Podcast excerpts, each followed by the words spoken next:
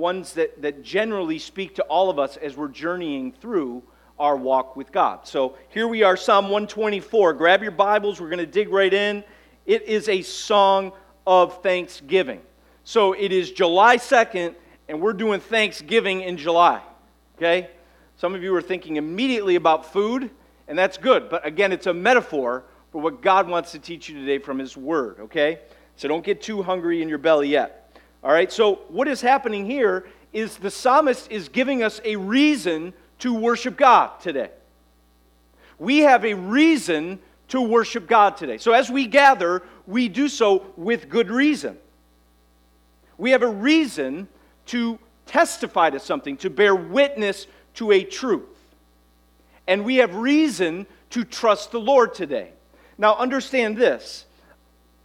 I'm not foolish enough to think that everybody came here with a very clear rationale for why they're here to worship, to bear witness, and to trust. Some of you come with certain situations in your life, uh, particular scenarios and difficulties and challenges that you face where you think that if there's a, that the last thing I have is a reason to be thankful to God. My life is a mess. It's fallen apart at the seams. God seems absent, right? There's such difficulty and challenges in my personal life that you're telling me I have reason to worship God. I have a truth to bear witness to. And I have very good reason to trust. That may be where you are today. You may not be feeling this at all. But uh, if that's you, God's going to speak to you today. If you're struggling to find reason to worship, if you're struggling to think of what great truth you can tell others about God, if you're wrestling with doubt and skepticism, then Psalm 124 is going to speak uh, directly to you. And I believe it's going to minister to your heart reminding you of truths that in our day to day struggles and feelings we can easily forget. Okay? So let's dig in. Why should we worship? What truth can we bear witness to? And give us good reason why we can walk out of these doors today to face another week. Trust God with everything that we are.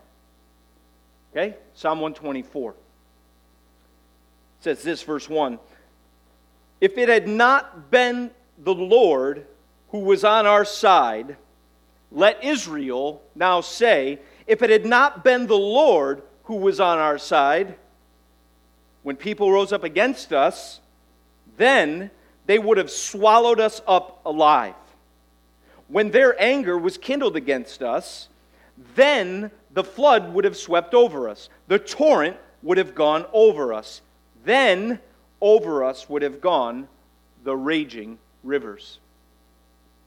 Blessed be the Lord, who has not given us as prey to their teeth. We have escaped like a bird from the snare of the fowlers. The snare is broken, and we have escaped. Our help is in the name of the Lord, maker of heaven and earth. This is God's word. And all God's people said, Amen and amen. Okay, so uh, some of you parents are already feeling like it's time for the school year to start again. Right? We're, we're about 10 days in and I'm about ready to shave my head in sackcloth and ashes. You know what I mean? We all love our children. Yes, we do. And we invest in them. Yes, we do. But maybe it's just our home because it's, you know, it's like Six Flags at 6 a.m. at my house. You know, we were playing Imagine If yesterday. It's just supposed to be a quiet game with dice and a few cards. And one of my children, who can remain nameless, you can figure it out probably, is like screaming at the top of his lungs like he's going down a, I'm sorry, I just said he, roller coaster and slamming the card on the table. Woo! I'm like, dude, it's imagine if, man. You gotta, if you're getting excited about this, you know, what happens if something actually significant happens? Like, that's exciting. So it's wild, right? So but we, we've got a plan. We've got a summer plan, and it's a very logical plan. See, feelers like Maisie's need logic, okay? So it's very simple. We have a logical plan that we are following through on, right, Doreen? We are following through on it. Here's how it is, right? Here's the logic of it. It's real simple. Tell me if you're with me. Are you with me?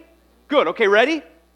If you fulfill a responsibility, if you re- fulfill a responsibility, then you enjoy a reward. That's it. That's the summer. Isn't that amazing? If you fulfill a responsibility, then you enjoy a reward. If this, then that, right? If you make your bed, if you take care of your pets, if you read your Bible, yes, we did drop that on them. If you help out with a chore, if you, here's one that's kind of ambiguous, don't yell at your siblings, that's, that's a win, okay? You don't say anything mean to them, right? What am I forgetting? Right? If you do these things, then you can have rewards. Just very simple, right? And the kids are like, this is nuts. This is totally illogical. We have to, do, I'm like, dude, it's going to take you like an hour and a half. That means you have like 14 hours of free time. They're like, this isn't fair. What I'm trying to tell you, if you just do these five things, 15 minutes each or so, then you can enjoy these things. And it just seems totally illogical to, a, to an eight year old. But it's our summer logic, it's what we're doing. So uh, today you're looking at a passage that starts out with logic, right? you have two ifs, verse 1, verse 2. If, if, and then 3, 4, and 5, then. Right? Two ifs, three, zen, three thens. So it's very logical. The, the logic of the psalm is very simple. If it had not been the Lord who was on our side, then when people rose up against us, they would have swallowed us alive. Right? Condition, result. If this, then that. People ask, what is the context of this? It says it's a, it's a song of ascents, it's of David. so many people begin to think, right, that, uh, that as David would to look back on something that has occurred, I mean, uh, in 2 Samuel 5, we see that uh, he was anointed at Hebron as king of Israel. This is after Saul. And uh, all of a sudden, the Philistines hear about uh, the fact that David is king, and so the Philistines send their army. Basically, this great, powerful enemy is going to go and kick David's butt. That's basically what they want to do, right? And so David, now as this newly anointed king, uh, is now uh, faced with a very real, a very powerful, a very resourceful enemy that is coming against Israel, his very people. And in the midst of it, he's asking the Lord, should I, should I go up against them? And the Lord says to David, Yes, and here's what David concludes The Lord is broken through my, my enemies before me like a breaking flood, right? That, that the Lord had taken his side with his people, right? The, the people of Israel have, have always had very real, powerful enemies that had come against them. And so most commentators would say that this is probably something along those lines where David is looking back. He's writing a psalm remembering if the Lord had not been on our side, then the Philistines would have wiped us out. But if you look at the nation of Israel, it's not just David that would have concluded such a thing, right? If you go back a little bit more to uh, the, the judges, turn back uh, going towards Genesis, you begin to see that uh, Israel had many powerful threatening enemies that would come against them, right? That's just what it's been to be the people of God. There are enemies trying to wipe you out. And so you think immediately of, of Gideon, right? Where he starts out with a, a bunch of soldiers, and it really is depleted and decreased down to only 300 men, and he's supposed to take on Midian. You can imagine as he is victorious over Midian with only 300 men that he would not have said, Listen, if the Lord had not been on our side, Midian would have wiped us out. Right? You go back even more to, to Joshua, as he's literally told to defeat Jericho, the impenetrable wall, the fortress of Jericho, and, and, and, Joshua was told to just march around the thing and then blow the trumpets and yell. Seems like a great war plan. What is going on here? The Lord is showing himself to be on the side of his people, and his power and his glory is being revealed, and that really, without the Lord, they would have never uh, defeated Jericho, right? If the Lord had not been on our side, Joshua would have said, then the enemy would have wiped us out. What about Moses?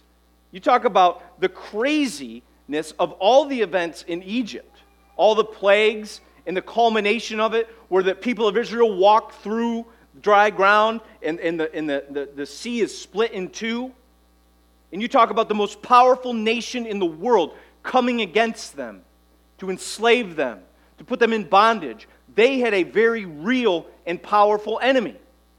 In Moses, after seeing the flood of the waters wash over the Egyptians in judgment and set them free, Moses would have uh, concluded, along with all of the people who had left Egypt, that if the Lord had not done this, if the Lord had not been on our side, we would have been wiped out by the Egyptians. You see, that's the story of the nation of Israel. That God, going back to Abraham, had sided with a people by covenant on the basis of grace. The Lord sided with a people to save them from their enemies. That's been the story of the scriptures. That's what Israel had faced and their experience. And so basically, uh, that's what we see taking place here. The psalmist is reflecting on his own victories, that if it wasn't for the Lord, I would have been toast. He's citing and, and he's reminding us all of the fact that this is the kind of God that they worship. This is the God that reveals himself here.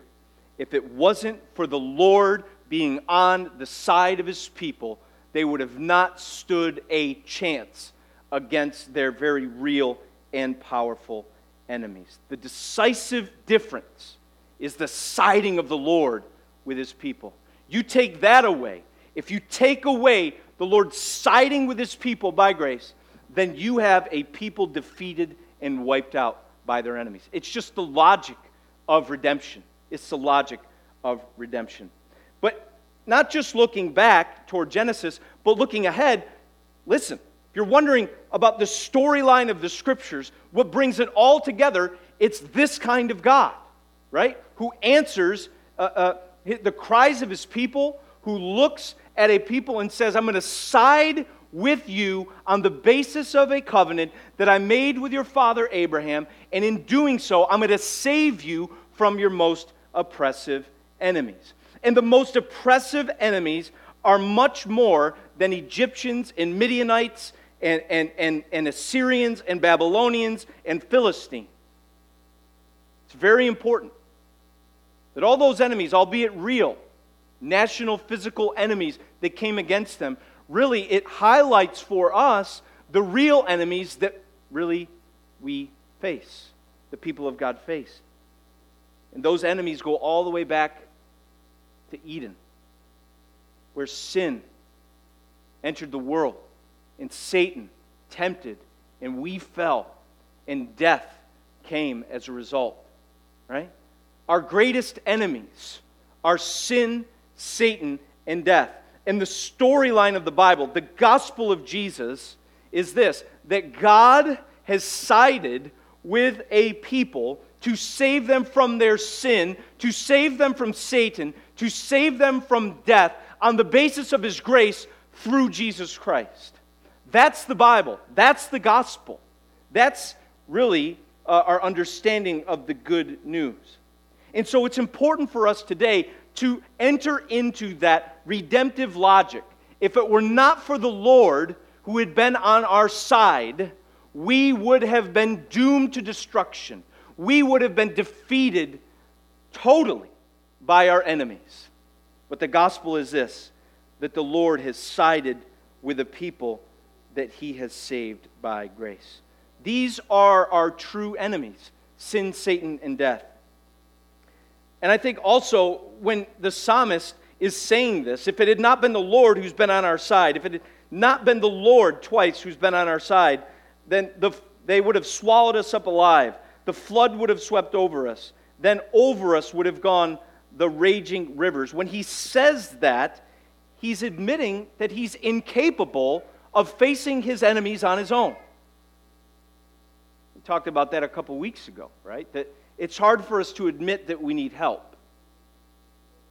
Right? The psalmist, in looking at sin, Satan, and death, looking at the, the, the most oppressive enemies, is saying this we can't face these enemies on our own.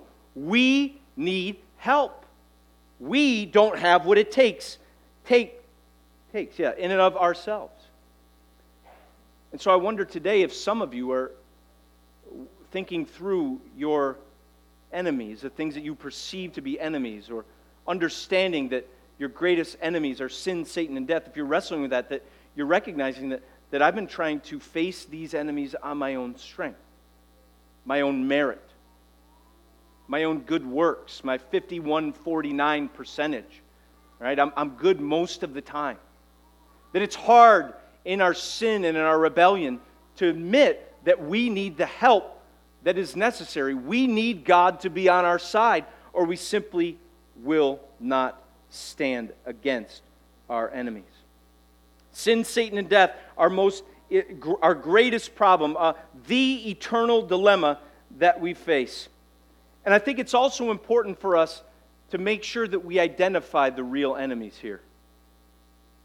You know, I talk to people often about marriages, about relationships, about uh, their work. Uh, I have the opportunity to sit across a coffee shop table or in my home uh, over dinner and just hear what people are facing, hear what's frustrating them. And uh, it's always uh, surprising to me how easy it is for people to point the finger at the wrong enemy. Right? The, the problem, the enemy, is someone else that I've lived with or I work with. Right? We always personalize the problem in the sense that uh, they, uh, uh, we, uh, we villainize people that are close to us. It's always shocking to me when I hear a husband or a wife or a, an employee about their boss or, or a sibling to another, a brother to a brother, or whatever it is, a sister to a sister, uh, immediately point the finger and blame. That they feel like people are against them and that they're real enemies, even often in the church. Right? We see this all the time that there's conflict and there's fighting and hostility. Uh, and, and, it's because we see each other as, as adversaries and enemies. I want to be very clear that ultimately, people are not your enemies. Your spouse is not your primary problem, right? Your boss is not your primary issue. It's not a political party that is your greatest enemy. It's not a political ideology that is your most problematic issue. It's not another race or ethnicity that we can point the finger at and say they are the problem, right? It is not a failing economy that is your most problematic issue that you face. It is not Wall Street that is your greatest enemy. It is not an unfair boss or employer that doesn't seem to treat you well. The biggest enemy that you face is sin and Satan and death. Those three together are your primary issue. And all those other things, and I'm not to minimize their effect and, the importance of everyday life. That's not what I'm doing. But what I'm saying is, all the enemies and all the hostilities that you face every single day, you can trace those issues. This is not right back to their primary source, and that is sin in you, sin in someone else, Satan who is leading people astray and accusing them and lying to them, and death. They, these are our primary problems, our human predicament. These are the things that we need to look at and say, that's my enemy. That's my issue. we've got to deal with sin, Satan, and death. Or if we don't deal with it, if we don't have a strategy to face our most powerful enemies that have eternal consequences, then we will be doomed. And I feel like in saying that, like you come a little bit out of touch with reality, right? These aren't the things I face every day. But that's why we're here to remind one another of the ultimate issues that we face that are applicable to every other scenario in our lives. This is our issue. And the gospel says this that when it comes to sin, Satan, and death, and every other predicament that we have, there is a deliverer, there is a protector, there is a helper, there is a Lord who has sided with us in Jesus Christ to save us from sin, Satan, and death, all on the basis of his grace. And that is the storyline of the Bible. Not on the basis of merit, not on the basis of works, but because of his decision to side with the people on the basis of a promise. That is your hope. That is what you must run to today. That is what will bring you through and face all of your enemies. And we can know that this is not just talking niceties, that God has done this, that He has sided with us when we look at the fact of the hill that He hung on, the side of the hill that He hung on for us. Right? What a wonderful God that, that He does not abandon us as we face our enemies. Matter of fact, He comes to us to defeat our enemies. He sides with us, walks with us through this, and then finally takes upon the defeat we deserved on Himself right? Jesus gained our victory over our enemies by being defeated for us. We cannot think and ponder on these things enough. Jesus gained victory by being defeated for us. And that is the new covenant work that brings about the new covenant promise of being set free from sin, of being forgiven and cleansed and washed, and all of your condemnation and guilt removed and the gift of eternal life is given to all those who see it and embrace it. No one can take it away from you. If the Lord had not been on our side, could you imagine you facing sin, Satan, and death without Jesus? Could you imagine facing your enemies without Jesus? I can't imagine it. Where would sin have taken me if it were not for Jesus? I don't even want to go there. I don't even want to go there. Where would anger have taken Mike Maisie struggling as a little boy? I still got issues, right? There's another one for you. But here's the deal if it were not for Jesus, where would I be? I don't want to know the answer to that question, do you? If the Lord didn't choose to side with a young boy who was confused and alone and angry and distorted in, in mind, if the Lord didn't decide in His grace to side with me, I would not be standing here. And I'm not talking about your best life now, like everything has gone well because I got saved. That's not what I'm talking about. Matter of fact, that is not what this psalm is getting at. We're talking about sin, Satan, and death being defeated, not success and failure. Fewy. We're talking about eternal truths. And if it were not for the Lord that had been on my side, where would lust have taken me? Where would I be with my, with my depraved mind? Where would I be if it were not for the Lord? My lack of self control, where would I be? Greed, envy, bitterness. If the Lord had not been on your side in Jesus Christ, where would it be? You think, man, it's really bad today. And it may be. I'm not trying to minimize the, the things you are wrestling with today. Matter of fact, the Psalms deal with it. They preach to us, they bring life to us in the midst of the valley and the struggle of human life. I'm not minimizing what you're feeling today. What I'm saying is this that it's not as bad as if the Lord had not been on your side. It could be a lot worse. I feel like I got a little upset.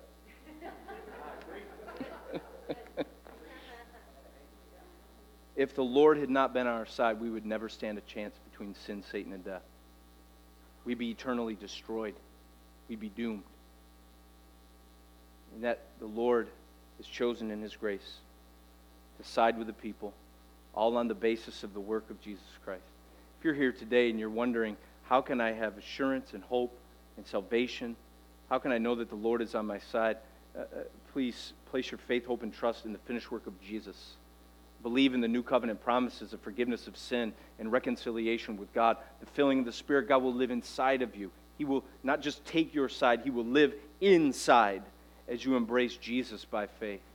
Let me tell you this here's the logic of salvation. If you do not know, embrace, and enjoy, and are satisfied, and give all that you are to Jesus Christ, then you will not be able to stand against your most powerful enemies. You just won't. But if you do, guess what? You're saved, right? And so, what do we do with that? If the Lord is on our side to save us from sins, then what do we do? What's the logical response? Listen, blessed be the Lord who's not given us his prey to their teeth. We've escaped like a bird from the snare of the fowlers. The snare is broken. We have escaped. Listen, if the Lord is sided with you by grace, the logical response is that we worship. We worship him. That's why we're here this morning, right? To celebrate some true reality that God has sided with us to save us. We are here today to sing and to pray and to preach and to encourage and spur one another on in the redemptive reality that God has sided with us in Jesus Christ. That's why we're here. That's why we worship. Because people that have been saved, that have been rescued, that have escaped, worship. That's what they do. They worship, right? And really, that's why we live every day. Some of you are looking for purpose. Why do I exist? For worship. You exist to worship God. You don't exist for your own uh, personal satisfaction and, and self fulfillment. You don't exist for success someday, spending uh, 30 years in Florida enjoying the good life. That's not why you exist. You exist for the glory of God. You exist to worship and know and enjoy Him and to praise Him for His rescuing of you from your enemies. You exist for worship. People that are saved by grace respond with worship.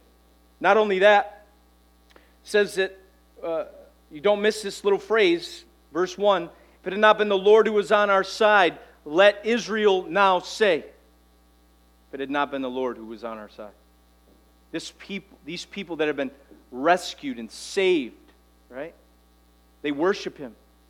But what he's saying there is, is let Israel now say. Let the saved people, let the people that the Lord has sided with, let them now say something. Something needs to be said about what God has done that, that what God has done in siding with the people to save them by grace through Jesus Christ is not something to be quiet about, it's something to be said. And so the people of God respond to this action with witness. As these people journeyed, they were bearing witness to one another along the way, right? They sung these songs, they sang together. If it had not been the Lord who had been on our side, let us say, if it had not been the Lord, right, then, then the waters would have washed over us. They bore witness to one another. We need to do more of that. Bearing witness to one another, because even as those who are saved by grace, it's easy for me to forget the logic of redemption. It's, it's easy for me to forget that the Lord, the difference that has been made in my life is the Lord has sided with me by grace to save me from sin through Jesus. I forget that all the time. We need to bear witness to one another. But I think really what we see also is that, that the world around them would be able to hear this. It was not meant to be just sung in the context of the community, it was something that would be overheard. Our worship is overheard. People watch us, they watch what we say, they, they watch what we sing, and then they watch how we live. Right? Worship is sung, amen, but it is lived. And when our lives say that the fundamental difference that has changed all that we are as we face life's most problematic issues, the world's greatest enemies, they will look at us and they will say, Look at the difference that has been made is the grace of the Lord decide with them. It's the Lord. Jesus has made all the difference in their life. Could people say that about you? Are people hearing that from you? See, let Israel now say, let the church of Jesus Christ now say, let every follower of Jesus now say, let Mike Maisie say that if it wasn't for Jesus, if the Lord had not been on my side, I would be doomed to destruction. And uh, I think culture has this view of us that we think we're better than other people. We think that we figured life out, that we know something that they don't know, right? That we're smarter, that we're a little nicer. Right? Isn't that what Christians are? Just a little nicer? Right?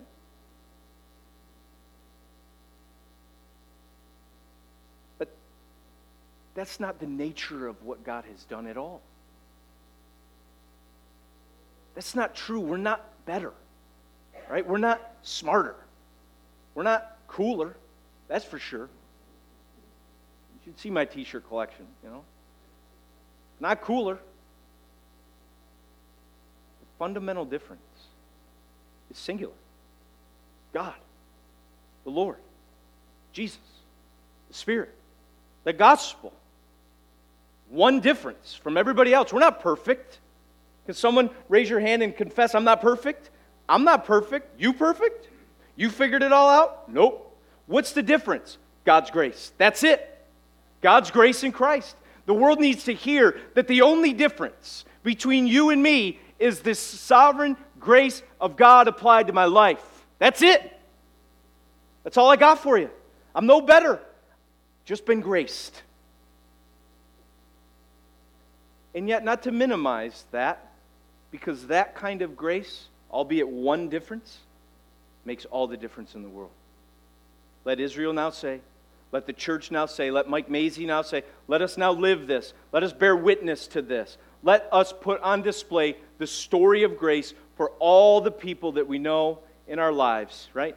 This needs to be told. That's one of the reasons we're still here, is so that God can tell his story of grace to the world through a people that he has saved by grace. And so take responsibility for that. You can't just get saved and shut up. You got to speak up. Let Israel now say, Blessed be the Lord, we have escaped.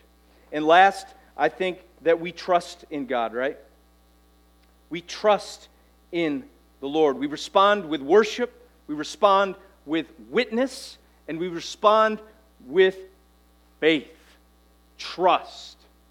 Look at verse 8. Our help is in the name of the Lord, who made heaven and earth. Comes as a conclusion. Looking back on all of the enemies that we've faced, right? Uh, the psalmist. We, as the people of God, saved by grace in Christ, looking back, and seeing what God has done in Jesus to save us from our most oppressive enemies, what is the conclusion we draw if the Lord had not been on our side? But the Lord is on our side, right? And the conclusion we say is this Our help is in the name of the Lord, the maker of heaven and earth. Is that the conclusion that you have? Right? If you look back, if the Lord had not been, what is your uh, view of the future as you, as you walk the next step as you move on into the next season of life? What is your perspective on it? Is it, I'm in deep trouble, we're never going to make it? I'm all alone in this? It's only going to get worse before it ever gets better? The doom and gloom spirituality? Right? I'm going to have to figure this all out on my own. Nobody cares about me. As you look forward to the future, is it filled with fear, anxiety, despair? Or do you look on the past you see the kind of God that has saved us. You know that He has sided with us on the basis of grace through Jesus Christ to save us from our enemies. Guess what? If He saved us from sin, Satan, and death, we can be rest assured that nothing can separate us from the love of God in Jesus Christ. Nothing. So we can walk with that conclusion. Our help is in the name of the Lord who made heaven and earth. We move on in life we draw faith from his faithfulness over time. And our faith is not blind, right? People com- confuse us all the time with people that don't see anything They just blindly believe. They, like, you know, they cross their fingers. Jesus is going to save me. I just know it. Right? Faith is not blind. Faith is based on experience, too. It's based on the scriptures primarily. Please don't mishear me. But the scriptures are living and active. They're applied to our lives. And so we can look back and say, listen, we're continuing to trust God because we have every reason based on experience to do so.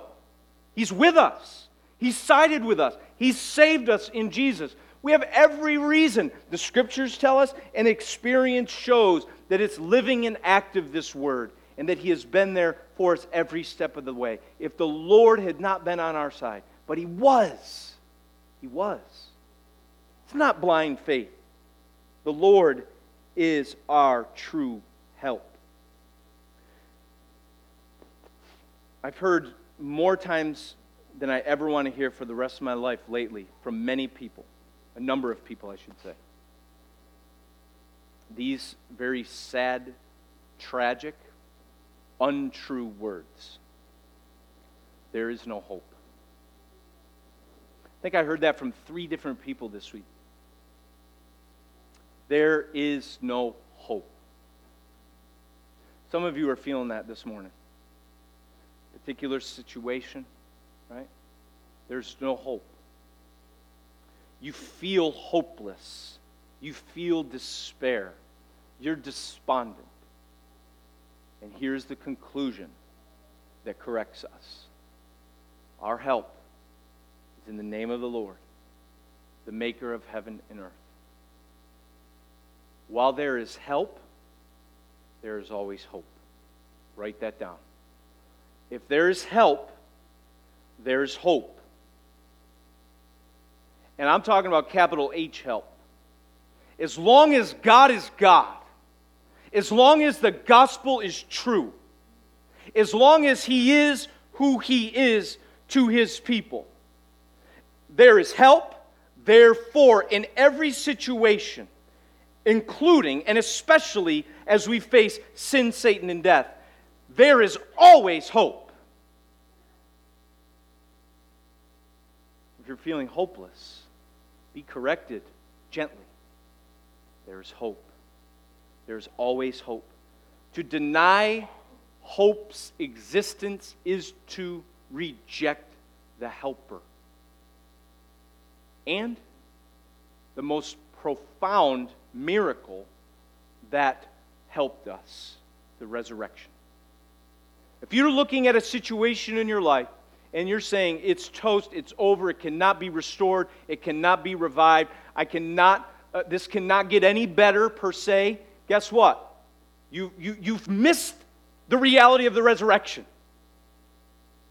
When the bank account's empty, you say, We're never going to make it. Listen, the resurrection changes everything. Uh, that's probably a weak illustration. The point I'm trying to make is this that no matter what situation we're in, no matter how bad it feels, no matter how exhausted we are, if we are in a relationship with Jesus on the basis of his death and resurrection, there is always help, therefore, there is always hope. So, whatever situation in your life you're, you're saying that looks hopeless, cry out to God. Lift up your eyes to Him. I lift up my eyes to the hills. Where does my help come from? My help comes from the Lord who made heaven and earth. Our help is in the name of the Lord who made heaven and earth. When there is help, there is always hope. it's easy to fall into despair. But I pray that the truth of the gospel would pull you out today. The Lord has sided with his people on the basis of his grace to save us from sin, Satan, and death, all in the person and the work of Jesus Christ. And imagine if he hadn't done that we would be doomed. But because He has, we are not. He made a promise to Abraham. He kept His promise in Christ. He's worthy of our worship, our witness, and our trust. Amen. Thomas Lye says this God in faithfulness will make good his promises. He never has and never will fail the man who puts his trust in him, or woman, of course. God has never broken his word by deceiving, nor cracked his credit by paying less than was due. God is so faithful and true to his word. Let him promise a victory, and the trumpet of victory can be sounded even before the battle. Oh, trust in the Lord, you his saints. The Lord is worthy of our worship, he is worthy of our witness, and he is worthy of our trust. Amen. Maybe spend some time this week thinking back, remembering the way in which the Lord entered into your heart and your life and sided with you as you heard the gospel, responded in faith. Maybe that wouldn't bring hope and strength to your heart as we walk through this journey. Maybe grab your Bible and a journal read this psalm, write some memories of grace. Remind yourself that if it wasn't for those grace moments, you would be doomed. And run into the arms of your helper and continue to trust him as we continue to plod this walk of faith together. Amen? Amen. We have real enemies, but we have a very real protector and helper, and Savior. Amen? Amen. Let's pray together.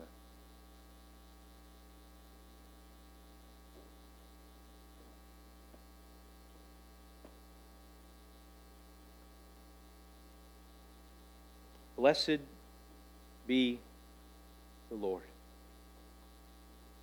You have sided with us. You have saved us all on the basis of your grace through the finished work of Jesus. I pray that every person here would see that, would love that, would rest in that truth, would hold on for dear life, would worship you and celebrate you for this.